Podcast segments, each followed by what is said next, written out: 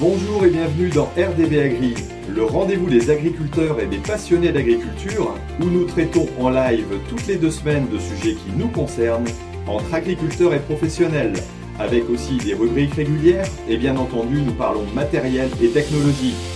Une émission présentée par Thierry Agriculteur d'aujourd'hui, parce que l'agriculture mérite d'être expliquée. Euh, voilà, alors bonjour à tous, on se retrouve pour un nouveau numéro de Rendez-vous Agri, donc le 33e voilà, comme dirait euh, 33. Euh, et là aujourd'hui, bah, j'ai le plaisir, euh, voilà, de euh, comment d'inviter donc Jean-Marie Serroni. Bonjour.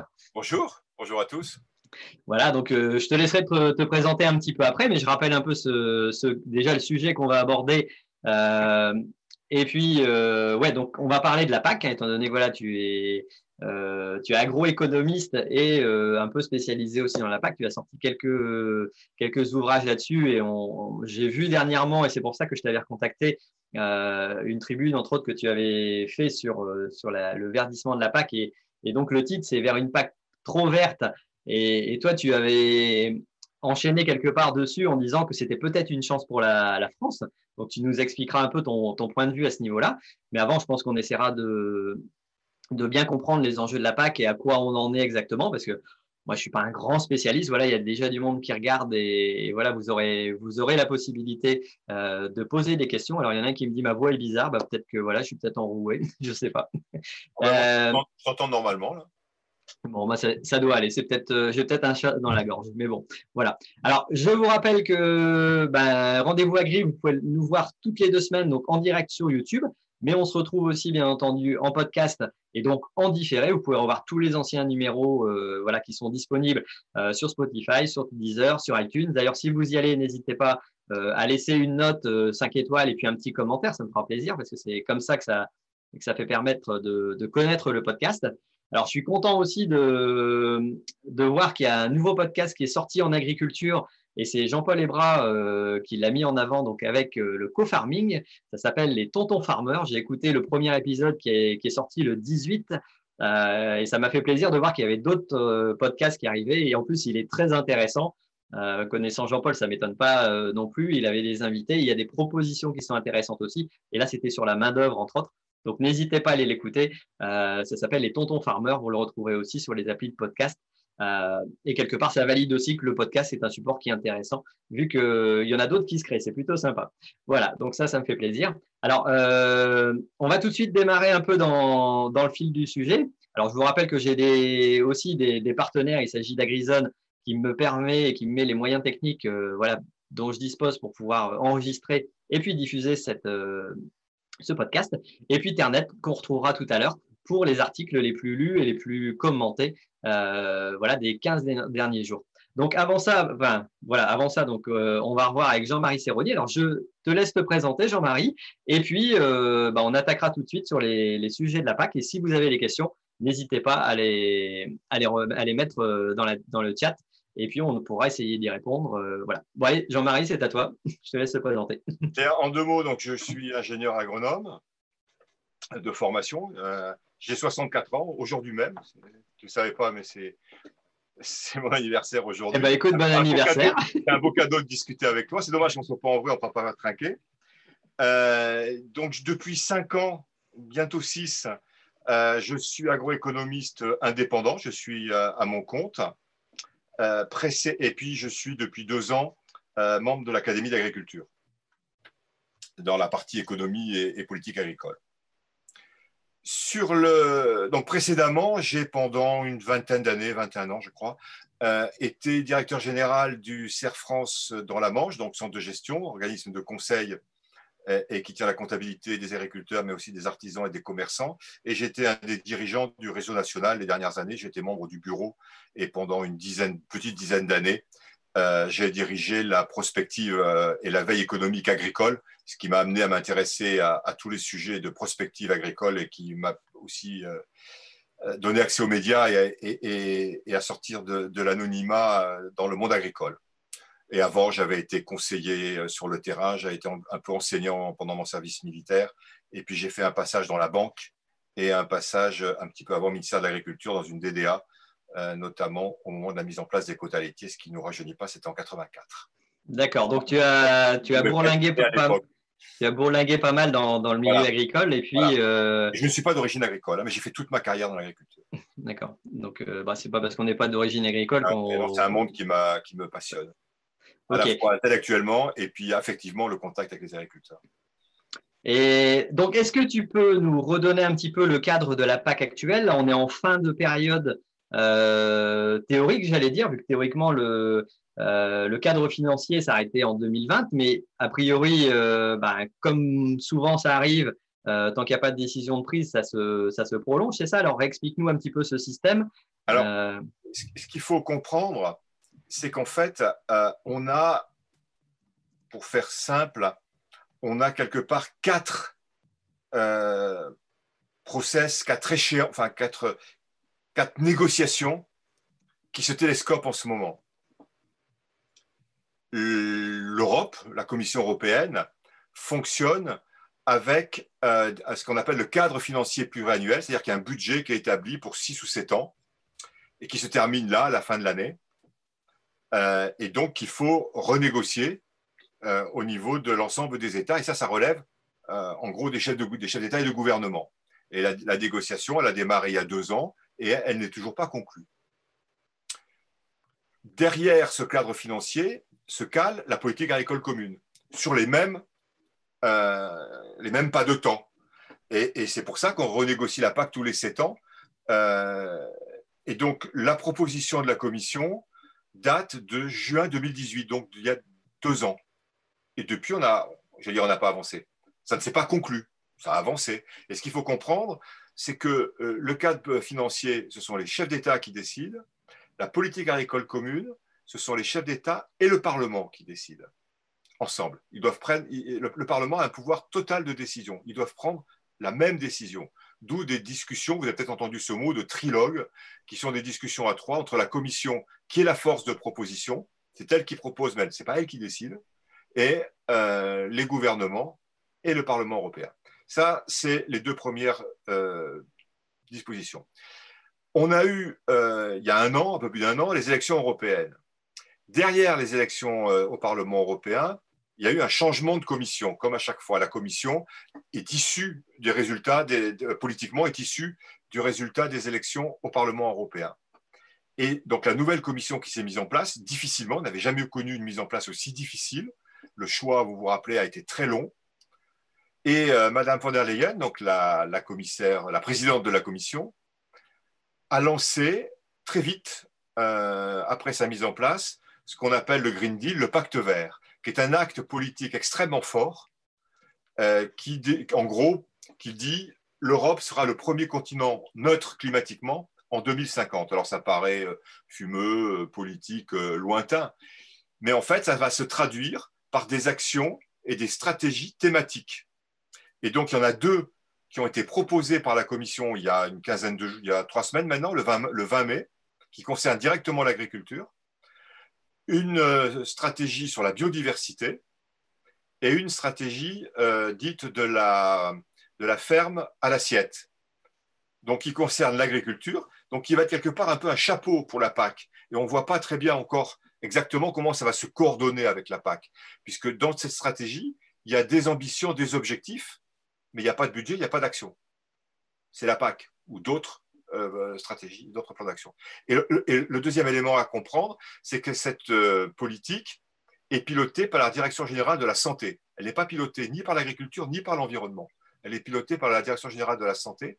Et donc, c'est une politique très large, très, très horizontale, qui va concerner aussi bien des questions alimentaires que des questions de gaspillage, que des questions de conditions de production de l'agriculture, que des questions de, les IA, de transformation euh, des, produits, euh, des produits agricoles. Donc on est sur un champ très très large. Ça, c'est le, la, troisième chose qui se, télescope. Et là, on a une proposition de la Commission qui, bien évidemment, doit être acceptée par les États et qui va, je dirais, s'imposer à la politique agricole commune. Donc on voit bien que tout ça se télescope de manière un petit peu euh, complexe. On ne sait pas très très bien comment ça va se passer ni quel va être l'agenda. Ce qui est sûr, c'est que la PAC ne sera pas décidé d'ici la fin de l'année. Donc il y aura une transition. Les débats aujourd'hui, est-ce que c'est une transition d'un an, une transition de deux ans, de trois ans? Je pense que ce sera une, transition, une, une transition plus courte que ce qu'on pensait, c'est-à-dire d'un an. C'est-à-dire que la PAC, la, négociation va s'accélérer et là, je vais vous expliquer pourquoi c'est la quatrième, le quatrième sujet, et, le, et, la, et, que la PAC va se mettre en place en, début 2022. Le, quatrième sujet, c'est issu de la crise de la Covid et le plan de relance. Et c'est ça qui accélère les choses, puisque des, centaines de milliards d'euros vont être empruntés euh, pour des plans de relance qui, bien évidemment, vont se, doivent se caler et doivent se connecter avec le programme pluriannuel financier sur sept ans. Et, euh, avec les, et, ce, ce, plan de relance va concerner bien sûr les actions économiques et donc va se connecter avec l'agriculture, donc va se connecter avec la politique agricole commune. Donc tout ça est assez lié et il y a urgence à lancer euh, le plan de relance. Bien évidemment, on ne va pas le lancer dans trois ans. Le plan de relance, euh, c'est une telle crise économique qui est devant nous après la crise euh, sanitaire que je pense, et puis les quelques contacts, font qu'il y aura un accord sur le budget peut-être dans les jours qui viennent. Enfin, je crois qu'il y a un sommet des chefs d'État au tout début juillet donc euh, la présidence allemande, c'est l'Allemagne qui prend la présidence, est en train de, s'activer très fort aujourd'hui pour arriver à avoir un accord et que les choses s'enchaînent beaucoup plus vite que ce que l'on croyait, euh, même si c'est déjà en route depuis deux ans. Donc il y, a, quatre choses. Hein. Il y a le, cadre financier, il y a le, la PAC, il y a les dispositions du pacte vert et il y a le plan de relance. D'accord. Et est-ce que quelque part ce plan de relance, euh, ne va pas interférer par rapport à ce qui était prévu au niveau, au niveau budget global. On pourrait se poser la question, est-ce que euh, il y a un risque que, que ça vienne entamer un petit peu sur les, euh, j'allais dire, les moyens qui étaient donnés entre guillemets à l'agriculture, à la politique agricole commune? Est-ce qu'il y aura des réallocations de moyens?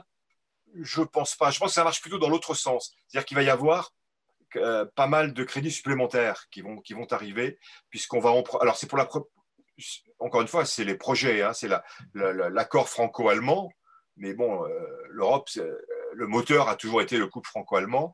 L'accord franco-allemand du, mois de, mai, euh, pour proposer que l'Union européenne emprunte 500 milliards euh, d'euros au niveau de l'ensemble de l'Europe, ce qui ne s'est jamais produit. Hein, L'Europe n'emprunte pas. et donc cet emprunt de relance sur, euh, je ne sais plus si c'est 30 ou 50 ans, donc sur, euh, sur très long, très long, donc qui ne coûtera pas énormément en intérêt, mais qu'il faudra rembourser en capital, euh, et ce sont les États qui, de manière solidaire, le rembourseront, va être injecté dans l'économie. Alors, 500 milliards, bon, ça ne nous dit rien en tant que citoyens, hein. c'est des sommes on en aurait un, milliardième, on serait déjà. Euh, on a du mal à compter sur nos doigts. Hein, c'est compliqué. Euh, bon, en gros, euh, disons que c'est 20 à 25% de la richesse produite par la France en, un an. Ou c'est un quart du budget de l'État. Enfin, pas, un quart de la dépense. Enfin, c'est 20, j'ai dit une bêtise quand je dis un quart du budget de l'État. C'est 25 entre 20 et 25% des 2200 milliards euh, de valeur ajoutée que nous produisons en France tous les ans. Mmh, c'est énorme. Mmh, mmh, c'est costaud, ouais. ça fait un bon... Parce qu'on s'attend à une crise bien plus forte que ce qui s'est passé en, 2000, euh, en 2008, 2009. 2009 ouais. Et de manière économique. Ouais, quelque part, ça peut toucher aussi directement en interne. Euh, enfin, on le voit dans les entreprises. Pour l'instant, l'économie a l'air de, de, se tenir, mais on s'attend à des soubresauts quand même à la rentrée en septembre. Il y, a, y, a, pas mal de sociétés qui vont annoncer, tout au moins des petites structures. Alors, est-ce que ça, est-ce que ça, certains disent, ben, au moins ça permet d'assainir euh, de toute façon des structures qui n'auraient pas réussi à tenir peut-être dans le temps ou qui étaient à peine viables, mais bon, euh, toujours est-il que pendant un an ou deux ans, il va y avoir des conséquences forcément sur euh, l'emploi, certainement. Sur, les, prévisions, là, c'est où ils ont l'air à peu près tous d'accord au niveau de l'INSEE et des, macroéconomistes, c'est-à-dire qu'on va perdre à peu près 10% du produit intérieur, brut, c'est-à-dire en, gros 200 milliards qui vont nous hmm. manquer. Donc l'État remet 100 ou 150 milliards hein, qu'il emprunte et que nos enfants paieront, il hein, ne faut pas se raconter d'histoire. Euh, mais il en manque quand même. Et ça, c'est du pouvoir d'achat qui va disparaître. Enfin, qui, euh, et c'est la consommation qui aura en moins. Oui, bien sûr, bien sûr. Même si quand on regarde aux États-Unis, euh, l'activité a l'air de repartir beaucoup plus vite que ce que tout le monde avait prévu. Mmh. Mais ils sont beaucoup plus rapides que nous. Ils ont eu, ils ont eu je ne sais plus combien, 10 ou 15 millions de chômeurs euh, en, trois semaines. Et là, ils ont retrouvé 2 millions, 2 millions et demi d'emplois en, en, un mois. ils ont un rythme de l'économie qui à la hausse et à la baisse qui n'a rien à voir avec le nôtre. non, mais c'est sûr que c'est. des amortisseurs, nous, dans tous les sens, qui jouent euh, des amortisseurs quand ça va mal, mais qui jouent aussi des freins quand ça va bien. Ouais, c'est. vrai que c'est des... Ils ont une rapidité de mouvement qui est assez impressionnante. Je bon, suis entre les deux, moi, j'hésiterai pas longtemps quand même. ok. Euh, tiens, j'ai deux, petites questions là, qui peuvent intervenir tout de suite, parce que quand on parle de peut-être de parité ou de fonctionnement de, de de, de l'Europe, euh, j'ai une question euh, assez simple, mais c'est vrai où j'ai pas forcément la réponse. Est-ce que tous les pays ont les mêmes par rapport aux propositions, les mêmes pouvoirs de décision, ou y a-t-il des, pays qui sont plus forts que d'autres en pouvoir? Comment ça se, se gère globalement cette histoire de, pouvoir dans les décisions? Alors, euh, au Parlement européen, eh ben, il y a des nombres, un nombre de députés qui diffèrent euh, selon, les, euh, selon les États, en fonction de la population. Ouais, donc ça, on l'a vu dans les, élections de l'an dernier, il y avait forcément des nombres par pays qui étaient différents. Voilà, qui sont, qui sont différents. Ceci étant, au Parlement européen, les gens, en principe, bon, c'est mixte, mais ne votent pas par pays, ils votent par groupe politique. Mais en même temps, c'est, euh, il y a un peu de. Au Conseil des ministres euh, et au Conseil des chefs d'État, le temps de parole est le même pour tous. D'accord, c'est un homme, une voix, quoi, on va dire, entre guillemets. Le, temps, le temps, le temps de parole. Ouais. Après, dans les décisions, je crois, je ne suis pas un spécialiste là-dessus, mais je crois que dans les décisions, il y en a de, plusieurs types. Il y en a où c'est un homme, une voix, et il, y a, des décisions où il y a une certaine pondération, mais c'est principalement un, homme, une voix. D'accord. D'accord. il y, a, une, enfin, il y a un usage, il y a une logique, il y a une philosophie qui est, qui est euh, coopérative quelque part. Ouais, quelque part c'est coopératif. Oui, c'est vrai. Si c'est un homme, une voix. Euh, et après, euh, il, faut des, il faut des décisions quelque part unanimes pour arriver à avoir un résultat aussi. Et puis, Ça dépend.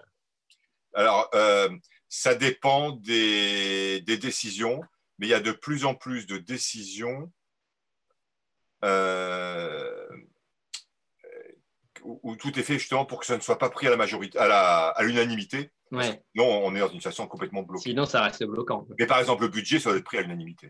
D'accord. Le budget doit être pris à l'unanimité. Ok. Euh, alors, on a vu tout à l'heure, on a parlé du Green Deal. Euh, alors, en quoi il consiste? Il y a une proposition qui a été faite le, 20 mai, tu me, disais tout à l'heure en, off. Euh, et c'est vrai que j'avais entendu parler de, ça et j'avais vu les titres. Je me suis posé la question d'ailleurs en parallèle, tu pourras me répondre, mais est-ce qu'il y a réellement un budget euh, différent pour arriver à assumer, euh, j'allais dire, d'arriver à ces objectifs-là, bah, qui, qui, sont de réduire de 30% les phytos, de 25%, enfin d'arriver à 25% d'agriculture bio. Alors ça, c'est pour que je ne me trompe pas, 2030. Euh, d'avoir des zones euh, à hauteur de 10% qui soient euh, positives, j'allais dire en biodiversité, si j'ai bien compris, et de réduire de 20% euh, euh, les nutritions des, des plantes, de, de, diminuer tout au moins les, les, engrais consommés au niveau de. Et, sur les phytos, je crois que tu as dit 30, c'est 50%. Hein. oui, 50%, ouais, d'accord. Ouais, je ne sais plus ce que j'ai dit, mais bon, en tout cas, c'est 50%. C'est 50%. Alors, ce qu'il faut, comprendre, c'est que le pacte vert, son objectif, son ambition, donc c'est un, comment dire, un, de faire de l'Europe un, continent neutre au plan climatique en 2050 et de réduire de moitié euh, les gaz à effet de serre à l'horizon 2030. De moitié par rapport à, 1990, je crois, la base de, départ. Euh, et donc derrière, euh, il décline sur ces questions climatiques. Et puis, il y a d'autres préoccupations, notamment de santé publique, par rapport aux, maladies chroniques de type diabète, de type obésité, qui, sont croissantes en, Europe, donc au niveau de, l'alimentation. Donc là, ça n'a rien à voir avec les phytos, hein, mais on est sur le type d'alimentation que euh, comment dire, euh, jouer sur le type d'alimentation des Européens pour augmenter euh, leur santé et baisser les dépenses de, les dépenses maladie. Hein. et, puis enfin, il y a toute la question de la biodiversité euh, qui est connectée au changement climatique, qui est connectée à l'état de l'environnement.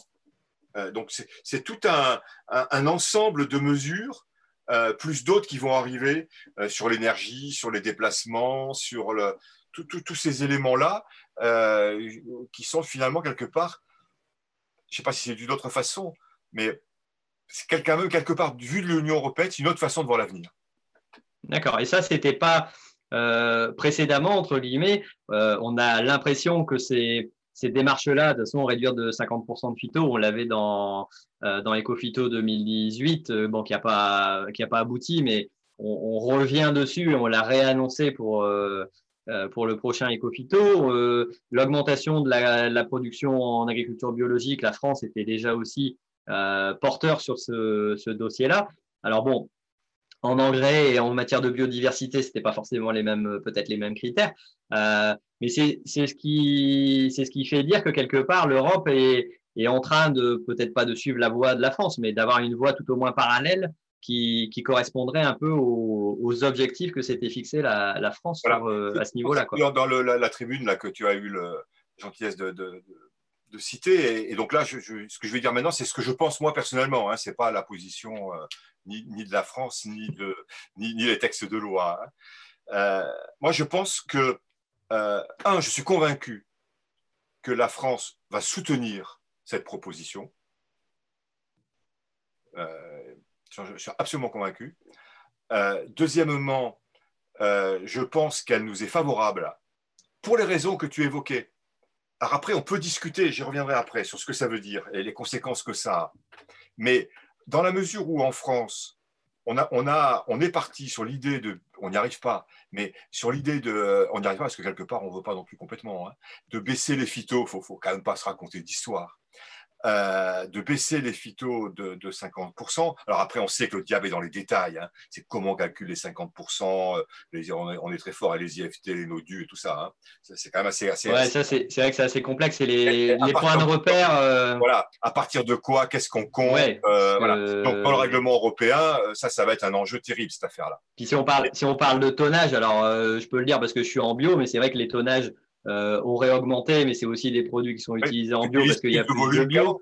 Bah voilà, donc à un moment donné, euh, que ce soit bon ou pas, c'est chacun, chacun en fait ce qu'il en veut. Mais en tout cas, euh, c'est sûr que forcément, par rapport à des doses de produits de traitement où on utilise 20 grammes maintenant alors qu'on mettait 5 litres avant, euh, les notions et les notions d'IFT, moi je trouve ça complètement euh, ahurissant parce que de toute façon, les maisons phyto jouent avec et, et, et, nous, quelque part, on peut travailler aussi avec. Euh, la joie en pommes de terre, il y a un truc qui est, extraordinaire. Ils ont sorti un nouveau produit euh, qui accompagne ton, ton, fongicide pomme de terre. Ça te permet d'utiliser 30% en moins de produits.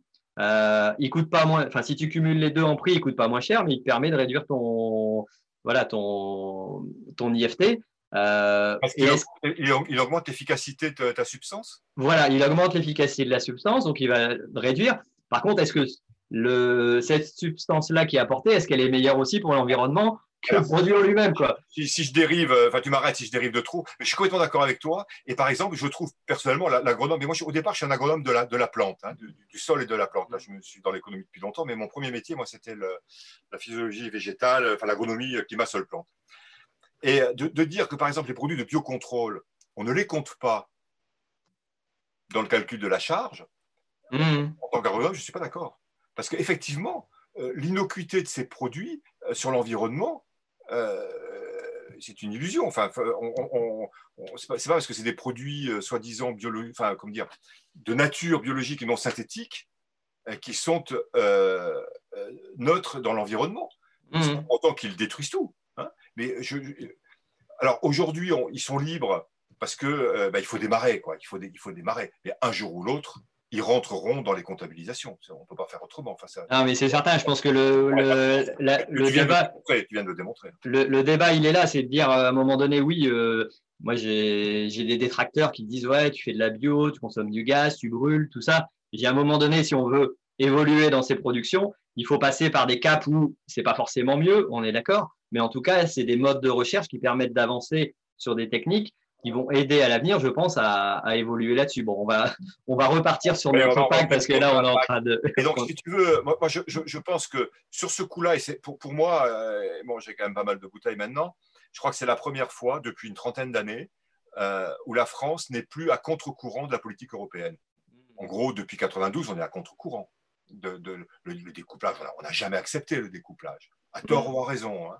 Personnellement, je pense à tort, mais on n'a jamais accepté ça. Et là, euh, c'est paradoxal, hein, puisque c'est pas populaire euh, en France de, de, dire ça, mais dans la mesure où on est parti dans ce courant-là, on doit soutenir le fait que l'Europe y aille. Parce que hmm. quand on dit ça nous pose des problèmes de distorsion de concurrence de manière intra-européenne, parce qu'on se donne des contraintes supérieures, là, nos contraintes, en gros, je caricature, l'Europe veut se les imposer elle-même. Donc ça enlève, ça supprime cette, cette distorsion de concurrence. Encore une fois, le diable étant dans les détails. Euh, à l'intérieur de l'Europe, hein, on est. On est à l'intérieur de l'Europe. Mais, mais ça concerne quand même pas mal de productions, quoi. tout au moins quelques productions. La compétitivité française, on a de grosses difficultés. Bientôt, on sera importateur au niveau européen. On hmm. perd la compétitivité au sein de l'Europe. Hmm. Et puis, c'est quand même, euh, j'ai plus le chiffre en tête, mais, mais c'est la, la, la, majeure partie de notre commerce, c'est l'Europe. Hmm. Euh, voilà. Donc, par contre, cette mesure, cette, logique, cette philosophie euh, politique, pour moi, elle présente, enfin, elle serait catastrophique si elle s'accompagnait pas de, euh, euh, comment dire, de deux politiques annexes, enfin annexes, corrélatives. Je m'explique. Quand on, quand on va, on, va diminuer, on va passer à 25% de bio. Mmh le bio, on produit, je vais faire à la louche tout secteur confondu, un petit tiers en moins. Hmm. Bon, on peut penser que à partir du moment où il y aura 25% de bio, le différentiel sera moins fort parce qu'on aura davantage investi en recherche et développement sur le bio. Ouais. Bah, sur certaines productions, oui, on est à moitié. sur d'autres, on perd 25%. Ouais, ouais, c'est sûr. les parents pauvres quand même de la recherche et développement. Hmm. Euh, mes amis l'INRA vont euh, pas être contents, mais quand même. Donc là, ça, va se corriger. Mais quand même, donc ça traduit. Quand on va baisser les phytos, si on le fait de manière assez drastique, forcément tout ça, euh, ça s'accompagne d'une baisse de production, d'une baisse de volume. ça me paraît clair. Et ça s'accompagne d'une hausse des coûts de production. Et donc derrière, d'une hausse du prix intérieur. Et donc derrière, il y a deux conséquences perverses si on n'y prend pas garde. Un, c'est qu'on va se mettre à importer de l'extérieur de l'Union européenne des produits bas de gamme, moins chers, qui ne respectent pas, pour reprendre le slogan de la FNSEA, n'importons pas l'alimentation que nous ne voulons pas. Et donc, c'est ça le grand danger. Le deuxième grand danger, c'est que les prix montants, même si je pense que le prix du bio va baisser un petit peu quand même euh, quand il y aura plus de volume, mais, mais quand même, il y a euh, une partie de la, population qui aura du mal à s'alimenter. Il, y a pendant la crise, en France, il y avait 8 à 10 millions de personnes qui avaient du mal à joindre les deux bouts de fait qu'il n'y avait plus les cantines scolaires et la, subvention déguisée qui va derrière. Donc, et, donc, pour moi, le corollaire de cette politique, c'est de remettre une protection aux frontières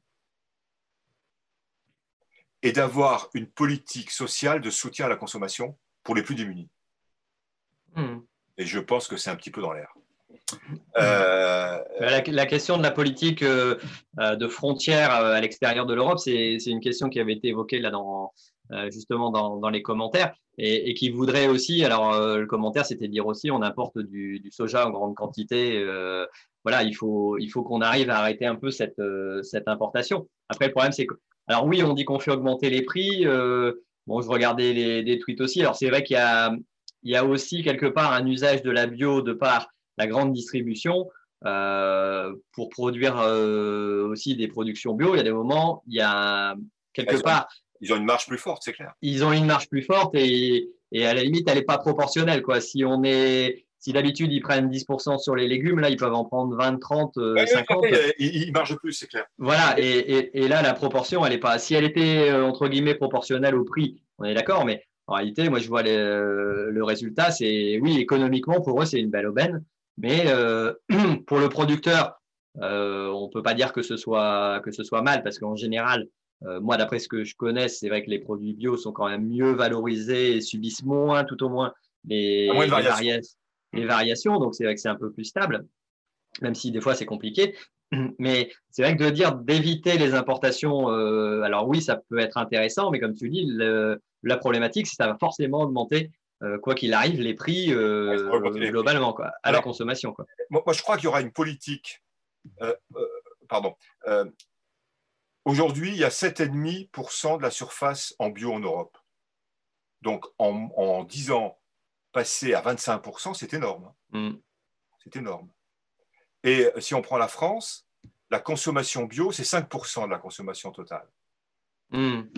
Donc en 10 ans, pour la multiplier par, euh, euh, comment dire, en, gros, par 5, ouais. par, par, par, 5, et la production de bio, elle va être, donc la, la surface va être multipliée par 3, 3,5, la production, à mon avis, par 4 ou peut-être même par 5, hein, parce que les rendements vont augmenter en bio.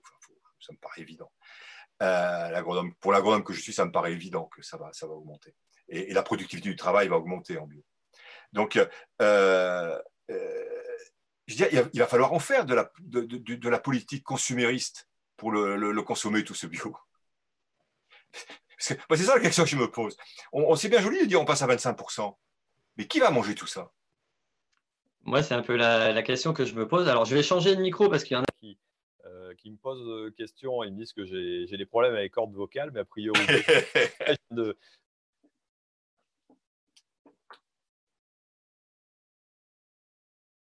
Là, on t'entend plus, là. Là, on m'entend plus. Là, ça y est, c'est parti normalement. Ça va, on m'entend assez fort? Voilà.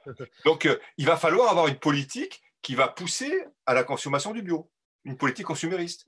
Il va falloir, il, va, il va y avoir, on le sent bien derrière, il va y avoir une politique sur la question de la viande. Mmh. Là, plutôt dans l'autre sens.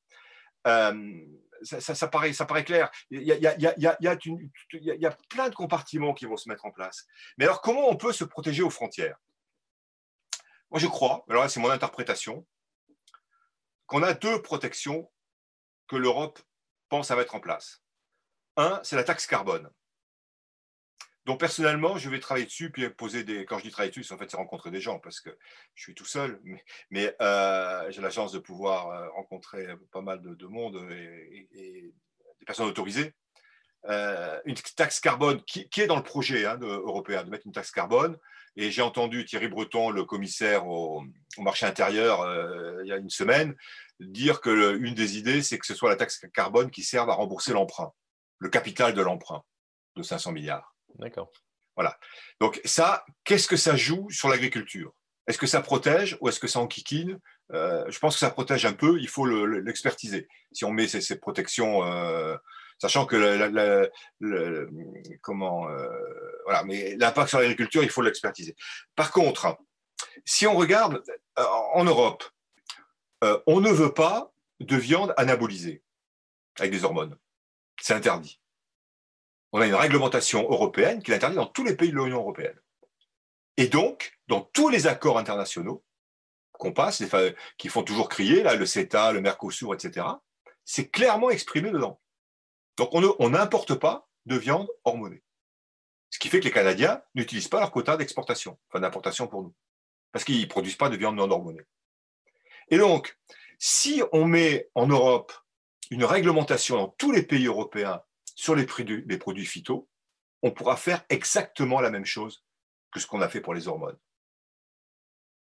Ce qui n'est pas le cas des OGM, parce que les OGM ne sont pas interdits en Europe.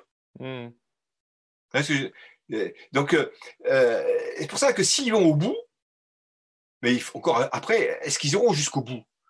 Vont, si on ne met pas de protection, alors là, euh, on, va importer. Enfin, ça, ça va être vraiment. Voilà, c'est la, si l'agriculture française, je pense. Si on met de l'étiquetage euh, très fort euh, consommant français, enfin, il ne faut pas, faut pas s'illusionner. Mais moi, je suis persuadé que c'est très cohérent avec euh, cette idée de mettre une, protection aux frontières et d'avoir, en gros, de, soutenir. il y a déjà des, aides alimentaires, de, les renforcer pour permettre une augmentation des, prix. Voilà, ça c'est mon analyse personnelle hein, sur, sur les, les 10 ans qui viennent. Après, après ce qui me fait peur quelque part, c'est de dire, euh, je, vois, je vois la transition que j'ai fait en bio et qui m'a fait qui m'a pris, je crois qu'on a démarré le, projet il y a 9 ans quand même. Je suis en, cours de conversion et là, il y a un tiers de la, surface de l'exploitation qui va être, qui va être convertie. pour moi, il faut, au minimum un bail pour faire un changement quoi, dans une exploitation.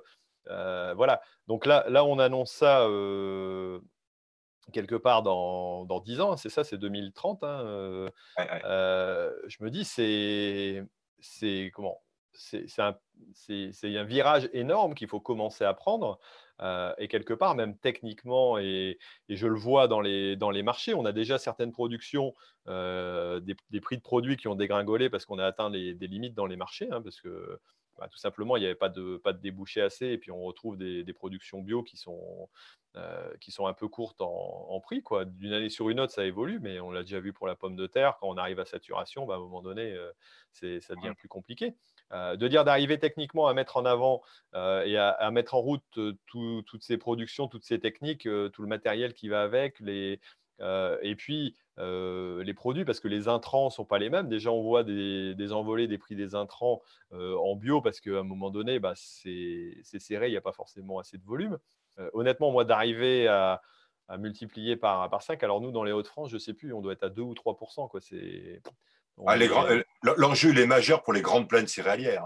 Hein. le très grand mmh. bassin parisien. Quoi. Hein. Ah oui, c'est clair. Mmh. D'autant que, comme on va baisser de production, on va avoir, et, ça, j'espère que l'Europe a, mesuré les conséquences géopolitiques de ça. Euh, je veux dire, on va perdre des positions exportatrices, ça c'est clair. Mmh. On exportera moins de céréales, on en produira moins. en, plus, on veut développer les légumineuses alimentaires, etc. Euh, donc, on exportera moins de céréales. Donc, euh, bah, quelles conséquences ça, notamment au sud de la Méditerranée quoi.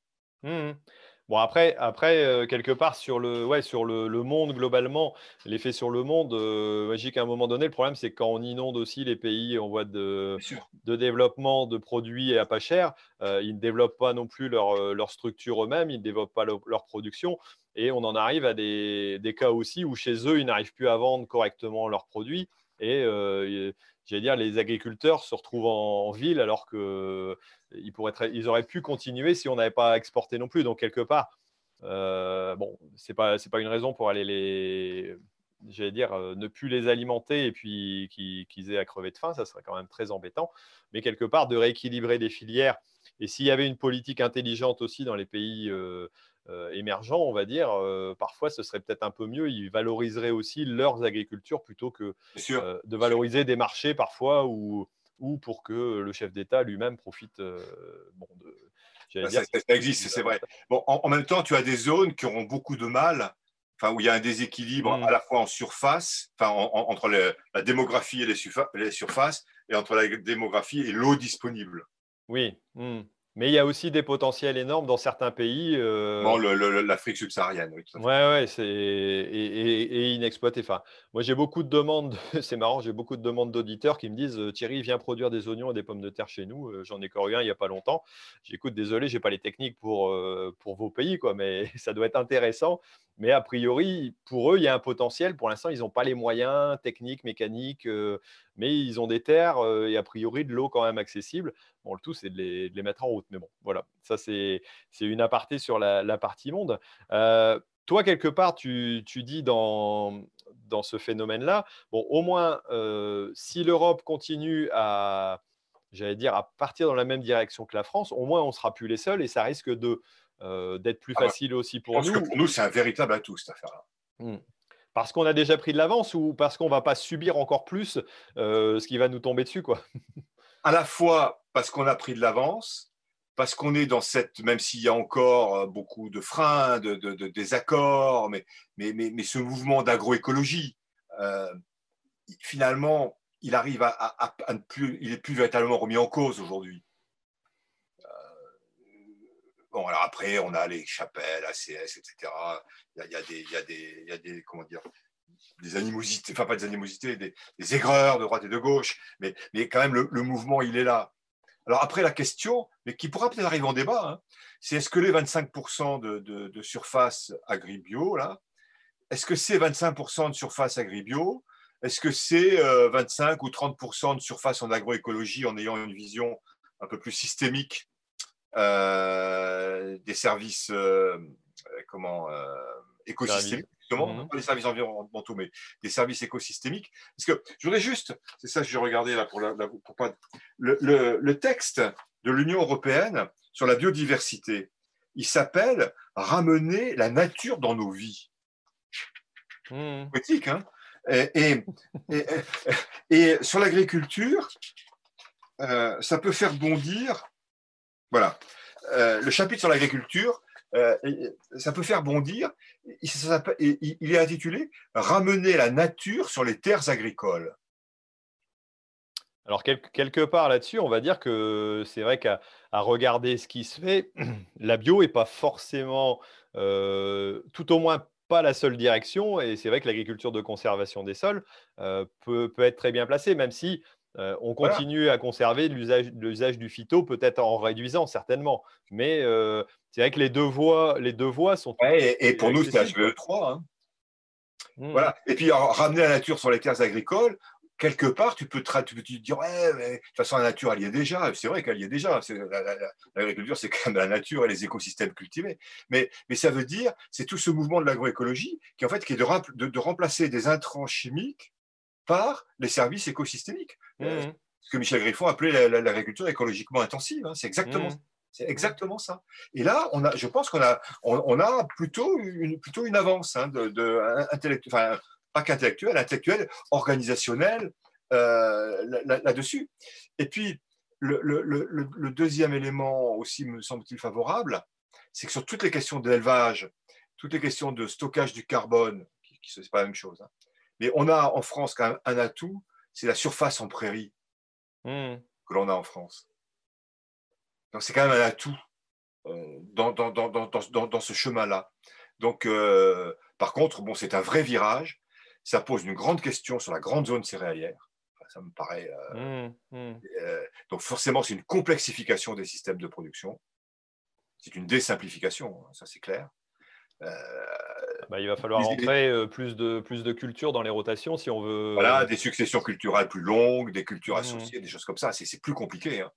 Et donc, ça va nécessiter des investissements peut-être en matériel, enfin des investissements matériels, mais surtout des investissements immatériels de recherche, développement, conseil, formation. Tu l'évoquais, mmh. euh, ça se fait pas. Euh, ça se fait pas d'un coup de cuir à peau cette affaire-là. non, mais c'est sûr que le, bah justement le, dernier, euh, le dernier rendez-vous écrit que j'avais fait donc avec PADV pour une agriculture du vivant, c'était donc tremplin vers, vers l'agroécologie et quelque part c'est vrai que c'est ce type de structure qui. C'était avec Sébastien?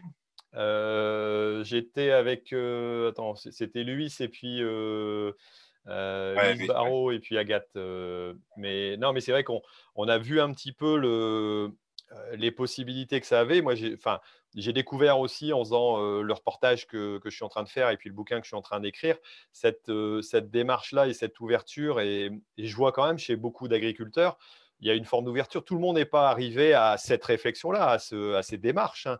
Mais il y a une réelle ouverture. Enfin, en, ans, on a fait un sacré chemin dans notre. Ah oui, oui. J'en reparlais il n'y a pas très longtemps avec Sarah Singla qui me disait euh, euh, là, depuis, je crois, 12 ou 18 mois, c'est trois fois plus de monde qu'elle euh, qu'elle recense dans ses formations. Il y a une demande aussi de l'agriculteur qui est énorme. Quoi. Donc voilà.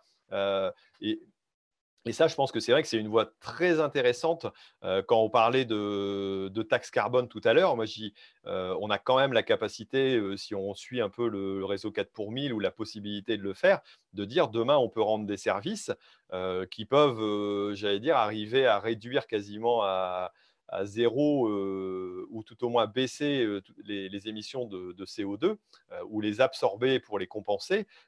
et il n'y a que l'agriculture comme site de production, comme activité de production qui est capable de faire ça. Les autres, à la limite, ils peuvent diminuer, mais ils ne vont pas consommer du CO2 pour... on, peut, on peut stocker du CO2, ça c'est clair, mais en même temps, on, va...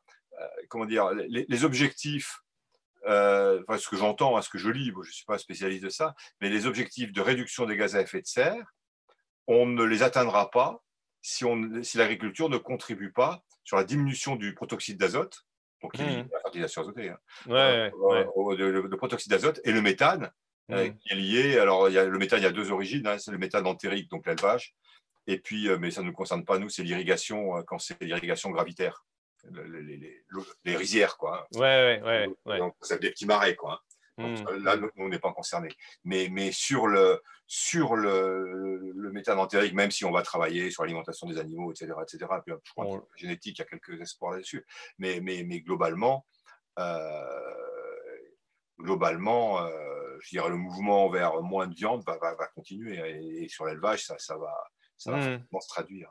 Après, après, je pense que même globalement, les filières de viande ne sont pas à dire euh, qu'il faut augmenter la consommation de viande. Ils sont, ils sont prêts à dire, au contraire, euh, on peut la, baisser, mais mettre une viande de qualité avec des animaux. Et, rémunérer correctement. Rémunérer correctement avec des animaux, avec des races qui, qui font aussi euh, l'entretien.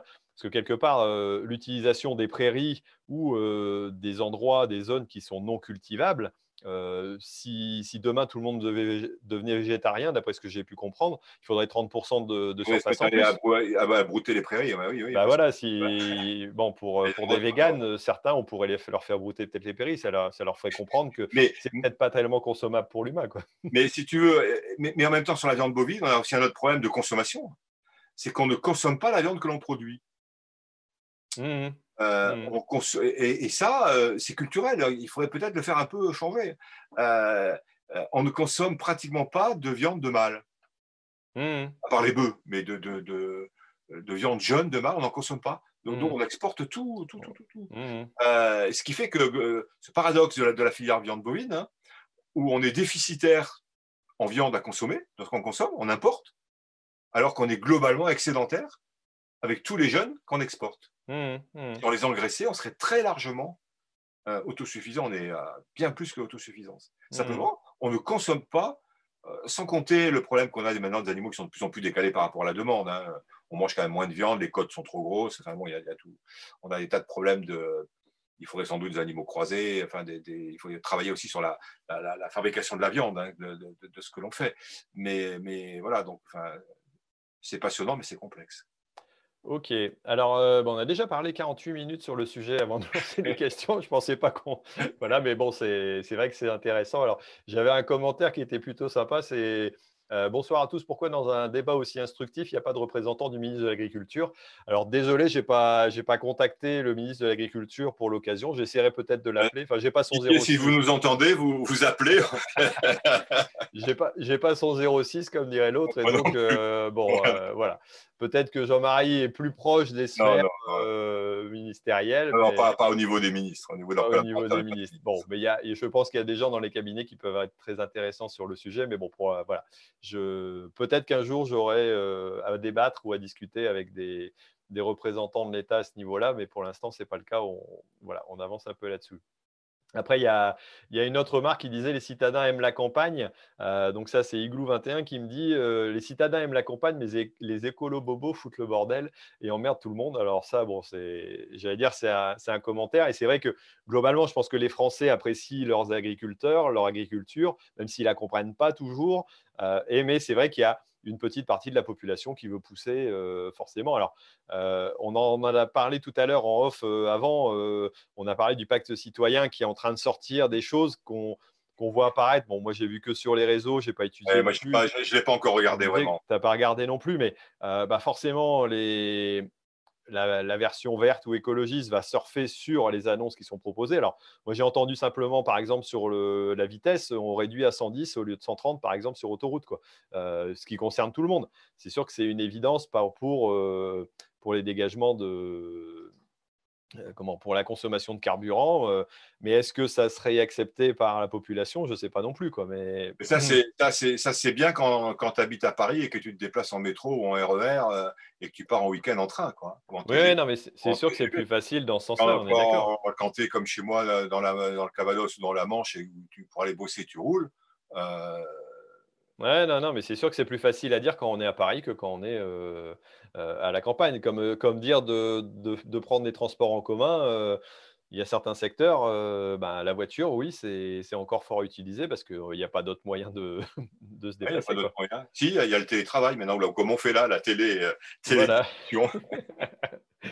mais voilà. Mais bon, c'est vrai que c'est n'est pas forcément évident. Alors, pour, pour reprendre et avant de passer à la, dire, à la partie magazine, donc quelque part, cette, euh, proposition de, Green Deal, de pacte vert, euh, quand est-ce que ça va être décidé? Est-ce que ça a des chances d'être décidé rapidement? Tu disais peut-être un an, c'est ça Moi, ce que je, ce que, en gros, le, débat, c'est est-ce que la PAC va se mettre en place au 1er janvier 2022, 2023 on parlait de 2024, mais je pense que maintenant on, raccourcit, enfin, on a plutôt tendance à rapprocher. Euh, donc 2000, euh, la commission est toujours sur l'idée de 2021, hein, il ne lâche pas là-dessus, sur un plan de transition d'un an et pas de deux ans. Euh, et, la PAC, vous savez qu'en fait, l'Union européenne fixe des objectifs et ensuite, c'est les États qui élaborent leur plan stratégique, hein, les actions qu'ils veulent mettre en place. Euh, donc je crois que je ne sais pas du tout là, je suis pas du tout là-dedans, mais je, je sais qu'en France il y a déjà pas mal de réunions qui ont, qui ont, qui ont, eu lieu, hein, les, discussions euh, ont déjà démarré. Je ne sais pas. Il y a eu un, bilan qui a été, un diagnostic qui a été fait, il est public, donc euh, on le sait. ceux qui veulent, c'est très facile de l'avoir sur Internet. Il est très intéressant d'ailleurs. Je vous invite à le regarder parce qu'on apprend beaucoup de choses sur la situation de l'agriculture française. C'est assez bien fait. avec les forces, les faiblesses, il y a pas mal de graphiques, il y a c'est écrit en français pas trop en jargon administratif. Donc, euh, on, peut, on pourrait imaginer, euh, bon, euh, fin 2021, ça va être difficile quand même. Hein. Mais mmh. si on veut, regardons pendant les trois mois de confinement, la vitesse à laquelle les choses sont allées, mmh. la vitesse à laquelle l'administration a décidé, la vitesse à laquelle elle a cassé certains dogmes qu'elle tenait, à laquelle elle tenait comme la prunelle de ses yeux et, pas dans la pas dans la gabegie, enfin pas dans la pas dans l'anarchie, de manière quand même assez raisonnée. Mmh. Quand il y a vraiment urgence, quand on veut, on peut quoi. Et là, on peut se dire, et, regardons au niveau des organisations professionnelles, il y a eu des accords interprofessionnels qui sont passés. Là, je vois l'accord du CNIEL là, sur la, pour, le lait qui a été signé par euh, toutes les organisations syndicales hein, euh, concurrentes, elles sont signées. Euh, donc, quand on a vraiment envie d'y aller, on sait faire quand même. Ouais, non, mais je pense qu'il y a, il y a on a le fait aux fesses pour rester poli, on sait faire quoi. Il y a, il y a, une, il y a une, question de volonté. C'est vrai que après euh, l'administration, les décisions, la, la, coordination aussi entre ce que l'administration propose, demande euh, les moyens qu'elle nous donne pour nous évoluer. Euh, je prendrai des exemples simples dont on discutait il n'y a pas longtemps avec des collègues, euh, les, les, GI2E qui ont été mis en place, les, comment, les, propositions de, de, projets émergence et la, difficulté de mettre en... De, de, correspondre au cadre administratif quand on est agriculteur, même quand on travaille avec des collègues et qu'on propose des projets. Euh, il faut avoir ficelé pour deux ans quasiment tout son, programme de, formation, de fonctionnement, d'évolution. Alors ça peut se faire pour certains groupes qui sont assez bien euh, organisés, mais euh, pour des entre guillemets, les agriculteurs basiques comme moi, avec des collègues, à un moment donné, on se dit, on a envie d'y aller, on a envie de faire un effort, mais pour finir, même les, les, moyens économiques qui nous sont donnés demandent des critères trop complexes.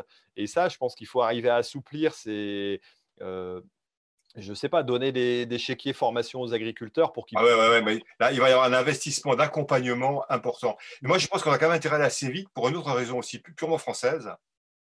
Dans la PAC, il y a tout un jeu entre l'État et les régions. Mmh. Regarde là-dessus. Euh, en 2022, ce sera les élections euh, présidentielles. Une partie de l'opposition au président sont les régions. Donc on, a intérêt, on, a, intérêt à ce que ce soit fait en 2021 parce qu'en 2022, ça va être des chicaillards dans tous les sens. Ouais, sinon ça va être, euh, ça va être compliqué, c'est sûr. là, on sort de l'expertise économique, mais bon, la vraie vie, c'est un peu ça quand même. Hein. Ouais. Bon, je reprends quelques commentaires avant de passer. Euh, voilà, alors j'ai euh, un des auditeurs qui me dit si ça peut vous rassurer, ceux qui critiquent les citadins écolo-bobo, moi je viens de du même village que Thierry, donc voilà, a priori il est de Los Angeles comme moi. J'ai bac plus 5 et je projette de me lancer dans l'agroécologie. C'est rare, mais ça existe. Après, euh, désolé si j'ai pu choquer aussi des, personnes qui ne sont pas du milieu agricole et euh, je, je n'ai pas de jugement et au contraire, je pense qu'il y a des citadins qui, euh, qui ont une réflexion aussi très, très raisonnée et, qui peuvent découvrir l'agriculture. C'est pas voilà euh, et de temps en temps, je peux me tromper aussi dans ce que je dis, mais, mais en tout cas, il n'y a pas de a pas de souci et, je trouve même très positif qu'il y ait des gens du monde extérieur au monde agricole qui viennent dans le monde agricole. Ça nous enrichit, ça nous apporte en général beaucoup et ça nous bouge un peu dans nos dans nos habitudes. Et c'est vrai que moi, les collègues que j'ai qui ont bossé ou tout au moins à l'extérieur, même s'ils étaient d'origine agricole au départ, ont souvent un regard bien différent et, très, et très intéressant et ont, ont plus la capacité à bouger parce que nous, on reste dans nos systèmes peut-être un peu. J'ai animé beaucoup de groupes de jeunes pour des coopératives, un peu dans toute la France et dans toutes les productions. Et le, comment dire, l'aspect discriminant entre les jeunes. Je me suis beaucoup posé la question en regardant les groupes. En fait, l'aspect discriminant, ce n'est pas les riches et les pas riches, les jeunes, les moins jeunes, les, types de. C'est ceux qui ont travaillé ailleurs et ceux qui n'ont pas travaillé ailleurs. Hmm. Quand tu vois leur comportement, leur façon de réfléchir, mmh. sur la vision de l'exploitation, etc., c'est ceux qui ont travaillé ailleurs. Et du reste, il y a aujourd'hui, je ne sais plus combien, c'est 30%, je crois, des, des jeunes qui s'installent dont les parents ne sont pas agriculteurs. Hein. Mmh, mmh. Ah non, mais c'est C'est très, très, bien. C'est intéressant, ouais, c'est intéressant. il y a des agriculteurs qui, font petit à petit un autre métier, ben, comme toi. Oui, oui. C'est pas un métier d'agriculteur, mais c'est très très bien. Je trouve ça vraiment très bien. Bon, ok. Allez, on va passer euh, à la suite. Donc, je vais partager mon écran pour montrer euh, donc les articles de Ternet, euh, voilà, qui ont été édités. hop, je lance le partage. Normalement, ça doit être bon. Alors, je vais peut-être agrandir mon écran comme ça, on le verra un petit peu mieux. Et donc, il y, a trois articles qui m'ont été présentés. donc cette fois-ci, donc le premier, c'est l'article le plus lu de la quinzaine sur Internet. Alors, sur quel temps fera-t-il pour la récolte 2020 Alors, je suppose que dans certains endroits, la moisson a dû commencer ou rapproche. En tout cas, moi, j'ai vu euh, pour être descendu euh, pas très loin de chez moi, mais dans la, Somme, on, voit les couleurs de champs qui changent et j'imagine que, que, dans le sud, ça doit avoir bougé pas mal si les conditions météo se sont un peu améliorées. Bah, en Normandie aussi, tu vois, je me suis baladé là aujourd'hui euh, avec ma fille et, on, Bon, c'était pas prêt à mourir, mais ça avait, ça avait, c'était en train de changer de couleur. Hein. On, voit que ça change de couleur. Alors nous, on a eu un peu de pluie là et on va voir du soleil. On nous annonce des 31 degrés, des choses comme ça. Je pense que les blés, ils vont, ils vont tourner de couleur et ça, ça va avancer. Et là, ils nous annoncent euh, avec une météo soi-disant fiable à hauteur de 60% pour l'été que a priori le sud sera plutôt dans le sec et nous, euh, pour le, enfin pour le, nord de la Loire tout au moins. Euh, un, mois de juillet qui sera plutôt de saison et plutôt humide euh, au nord de la Loire. Donc plutôt, euh, donc je sais pas parce que pour l'instant nous c'est pas tellement humide, c'était plutôt sec. On avait, j'avais plutôt l'impression qu'on avait une espèce de carte inversée à un moment donné où carrément dans le sud euh, ils ont été bien arrosés quoi. Si, j'en crois les, collègues entre autres, voilà, d'Emilie et Benjamin qui sont dans le sud, ils ont eu vraiment des difficultés et c'était pas évident. Donc voilà, euh, a priori, du temps qui serait euh, peut-être euh, chaud et sec pendant le mois d'août, mais un peu plus humide pendant, pendant le mois de juillet. Ensuite, ben, un deuxième article, alors qui lui est l'article le plus vu de la quinzaine sur WebAgri, sur un chantier de récolte de foin avec un débit de 7 hectares par heure. ce qui est pas mal, c'est vrai, 7 hectares par heure, avec un gros tracteur, avec du gros matériel. Donc, si ça vous intéresse, allez jeter un œil. Il y a une belle petite vidéo alors, c'est euh, la vidéo, c'est d'Agripix, si je ne me trompe pas. Euh, alors, je regarde, c'est Braise Agripix, pardon. Voilà, je ne vais pas dire de bêtises.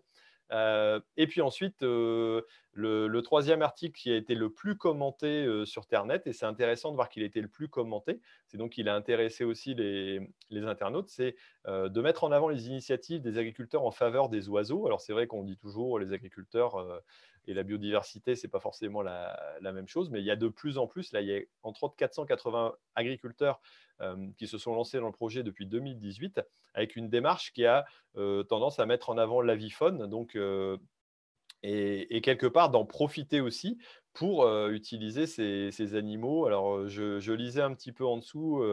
voilà, alors la mise en place, c'est des perchoirs, c'est des couvoirs, c'est évidemment des, bah, des, nichoirs. Je ne sais pas exactement comment ça s'appelle. Je suis loin d'être un spécialiste de la, de la faune et de l'avifaune en particulier. J'ai vu que mon copain David Forge, lui, en lançait souvent sur Twitter, donc je pense qu'il s'y intéresse assez fortement. Mais entre autres, par exemple, des, alors, qu'est-ce que j'avais lu? Ouais, Les chouettes qui pouvaient, les chouettes effraies qui pouvaient aller euh, prélever quand même beaucoup de, campagnols ou de petites... ça bouffe euh, une quantité de campagnols impressionnante, les chouettes effraies. Ouais, ouais, apparemment, c'est. Alors, je ne sais plus où je l'ai lu dans l'article, mais c'est énorme. Euh, et puis, entre autres, aussi des passereaux, par exemple, des tout petits passereaux qui vont aller, eux, prendre plutôt des insectes, entre autres des, des pucerons. Et et ça paraît intéressant. Alors, il y a une jolie photo de, la chouette effraie qui est en plein vol à côté d'un bâtiment agricole. Et c'est vrai que de, jouer avec ça, alors moi, il y a quelqu'un qui me parlait de, ça, même pour les, pigeons, de dire bah, pourquoi tu ne mettrais pas des perchoirs dans tes champs de poids pour, pour pouvoir attirer, pourquoi pas, des rapaces et puis ben, éviter que, que des pigeons soient, soient près de là, étant donné que je pense qu'ils ne doivent pas être trop, trop amis. Euh, mais c'est vrai que c'est des choses à étudier qui peuvent nous aider tout à fait dans, dans des réflexions. Euh. Voilà, donc je vais quitter tout simplement mon écran et puis on va reprendre la discussion. Euh, alors si je trouve où est-ce que je sors, voilà. toi, il y a un des articles qui t'a intéressé, Jean-Marie? Qu'est-ce que te, qu'est-ce qui te, j'allais dire que tu, tu, pourrais mettre en avant, sur lequel on pourrait discuter? Alors, euh, juste sous forme de boutade. je ne connais pas du tout les, gens de la météo, là, du, j'imagine c'est start-up. Là. Quand on dit 60%, autrement dit, n'importe qui, euh, enfin, quand tu as une chance sur deux, c'est 50%. Oui. il y a du soleil ou il y a de la pluie, mais je te dis qu'il y aura du soleil, 50%, tu as une chance sur deux. De toute façon, il y a une chance sur deux qui pleuvent ou qui ne pleuvent pas. Quoi. Donc, qu'est-ce que ça veut dire, quoi, 60% alors là, c'est Météo News. Alors, euh, ouais, je ne connais pas. Il faudrait qu'on fasse non plus, mais, ils peuvent. Ouais, je trouve ça intéressant. Hein. Moi, je ne savais pas qu'on pouvait faire euh, des, prévisions à, deux mois. Hein. Je... Euh, tu sais, ça me rappelle aussi cette blague là du, du, gynéco quand tu as, as, un enfant qui te dit Bah oui, vous aurez un garçon avant, qu'il y ait les échographes. Hein. Et puis, tu as une fille et il revient et te dit Bah oui, mais regardez dans l'enveloppe, j'ai marqué que c'était une fille. Mmh, mmh, alors qu'il t'avait dit que beau, qu'il fasse pas beau quoi. Là tu as 60%. Je sais pas ce que ça voilà, là c'est plus la boutade. Sur, sur le euh, bon sur, les fenaisons, moi ça me euh, comment dire, j'y connais absolument rien sur le, machinisme. Hein. Euh, est-ce que c'est évidemment plus on peut travailler vite, plus on se sécurise hein, et puis plus on gagne en productivité. après, c'est voir le, coût de la machine par rapport, enfin, le delta du coût de la machine par rapport au temps qu'on gagne. Par contre, ce qui m'intéresse là, c'est le, sur la, biodiversité. Euh, bon, il y a des partenariats euh, de plus en plus entre le monde agricole euh, et les écologistes non politiques, enfin techniques, quoi, scientifiques. La, LPO est un, exemple, est un exemple marqué. Il y a, des, je crois que le nom a été donné, hein, il y a des partenariats depuis un certain temps, et c'est clairement pour moi, ça rentre dans les services écosystémiques. Hein. Mmh. Ce, que, tu évoquais, de pouvoir avoir des, des rapaces euh, qui, euh, euh, qui t'aident en, croquant certaines espèces mmh. voilà, dérangeantes. Et on sait notamment dans tout le massif, enfin, le nord du massif central, il y a un énorme problème de campagnols. donc c'est un, c'est pour moi clairement cette notion de, comme il disait, la nature dans les, dans les champs, enfin de, de, de, c'est clairement la notion de service écosystémique hein, que, et, que l'on doit quelque part cultiver au sens favoriser, développer. mais encore tout ça, c'est de la complexité. C'est plus de complexité qu'avant. Mais, et en même temps, on peut dire c'est euh, que, le ministre a employé, ce terme il y, a, il, y a, quelques mois en disant c'est l'agriculture des grands-parents. Euh, non, c'est pas l'agriculture des grands-parents parce que c'est raisonné.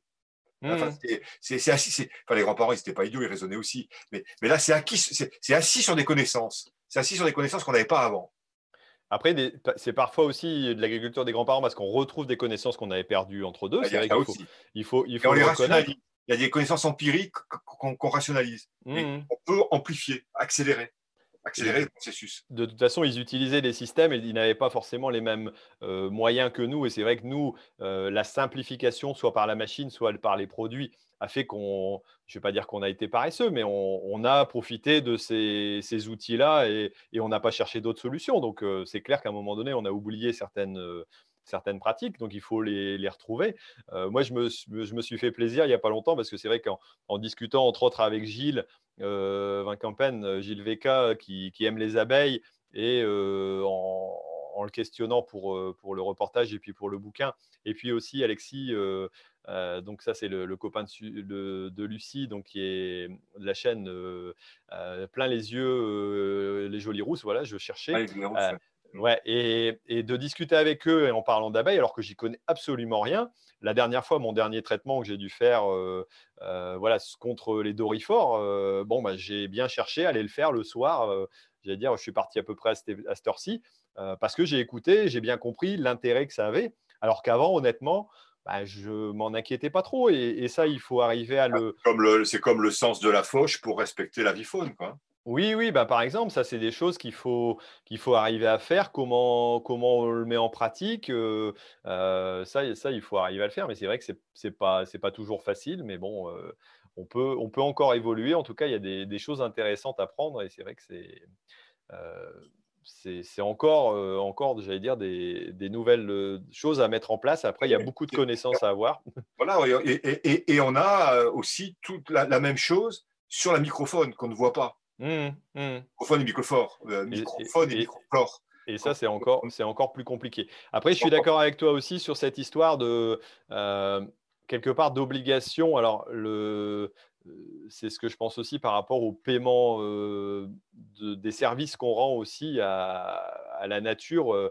Maintenant, le, citoyen nous dit vous êtes responsable, vous devez faire. Donc, on, aurait théoriquement des obligations d'entretien, des des, de, mettre plus d'arbres, d'ajouter des choses comme ça. J'y bon, euh, mais en tout cas, si on devait avoir des obligations, enfin, euh, on devrait avoir aussi des droits à, à, pouvoir avoir les moyens de, de, les entretenir et de pouvoir les faire, de les mettre en place. Quoi. Parce que c'est vrai que installer des haies, c'est certainement utile pour l'écologie, mais euh, économiquement, c'est compliqué et ça prend du, temps et, et, et c'est du travail. Donc c'est vrai que ce genre d'apport, quelque part, si on nous l'impose, il faut arriver aussi à nous, le, à nous aider pour pouvoir le mettre en place. Alors, euh, c'est, toute la complexité entre, alors, technocratiquement, entre ce qu'on appelle les services environnementaux, qui sont rémunérés, enfin qui devraient être rémunérés, et les services écosystémiques qui, eux, ne sont pas rémunérés. Un service écosystémique, c'est en fait remplacer un intrant chimique par le fonctionnement de l'écosystème à ton avantage. Mmh, mmh.